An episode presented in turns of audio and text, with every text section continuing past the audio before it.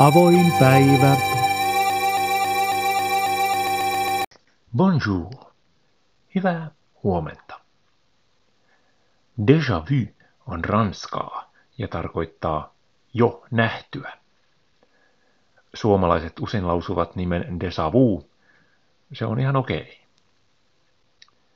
Déjà vu-ilmiöksi nimitetään sitä outoa tunnetta, että luulet kokeneesi tämän hetken aikaisemmin. Käsitteen loi ranskalainen Emile Boirac psykologia käsittelevässä kirjassaan vuonna 1917. Aluksi tila yhdistettiin erilaisiin vakaviin ja psyykkisiin häiriöihin, kuten skitsofreniaan, ahdistukseen ja dissosiatiiviseen identiteettihäiriöön. Nykyinen käsitys ilmiöstä pohjautuu tietoomme muistin toiminnosta. Muistaminen vaatii kahta yhteistyössä toimivaa tapahtumaa. Asian tunnistamista ja sen etsimistä muistimme lokeroista. Déjà vu-ilmiössä nämä tapahtumat eivät toimi oikeassa tahdissa. Luulemme kaivaneemme kokemamme asian esiin mielemme sopukoista, vaikka näin ei olekaan. Luulemme elävämme saman hetken uudestaan. Esimerkiksi voit tällä hetkellä tuntea kokeneesi tämän aamun avauksen aikaisemmin, vaikka se ei ole mahdollista.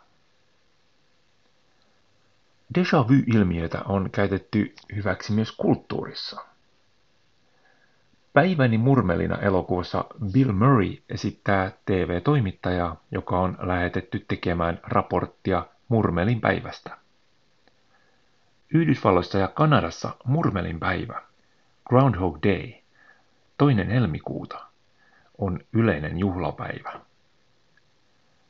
Silloin Punxsutawnyin kylässä asustava murmeli herätetään päivä uniltaan ja houkutellaan ulos kolostaan.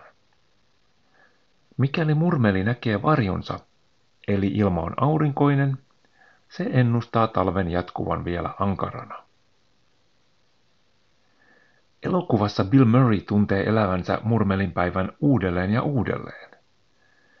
Aluksi hän ravistelee déjà vu-tunteen mielestään, mutta viimein huomaa joutuneensa aika silmukkaan. Sama päivä toistuu, ei aivan, mutta melkein identtisenä. Aikasilmukka kiristyy TV-toimittajan kurkun ympärille ja... Ja enpä haluakaan pilata elokuvanautintoa niiltä, jotka eivät ole mainiota päiväni murmelina elokuvaa nähneet. Hyvää päivänjatkoa. Teet tästä päivästä ainutlaatuinen. Tätä päivää et elä uudelleen.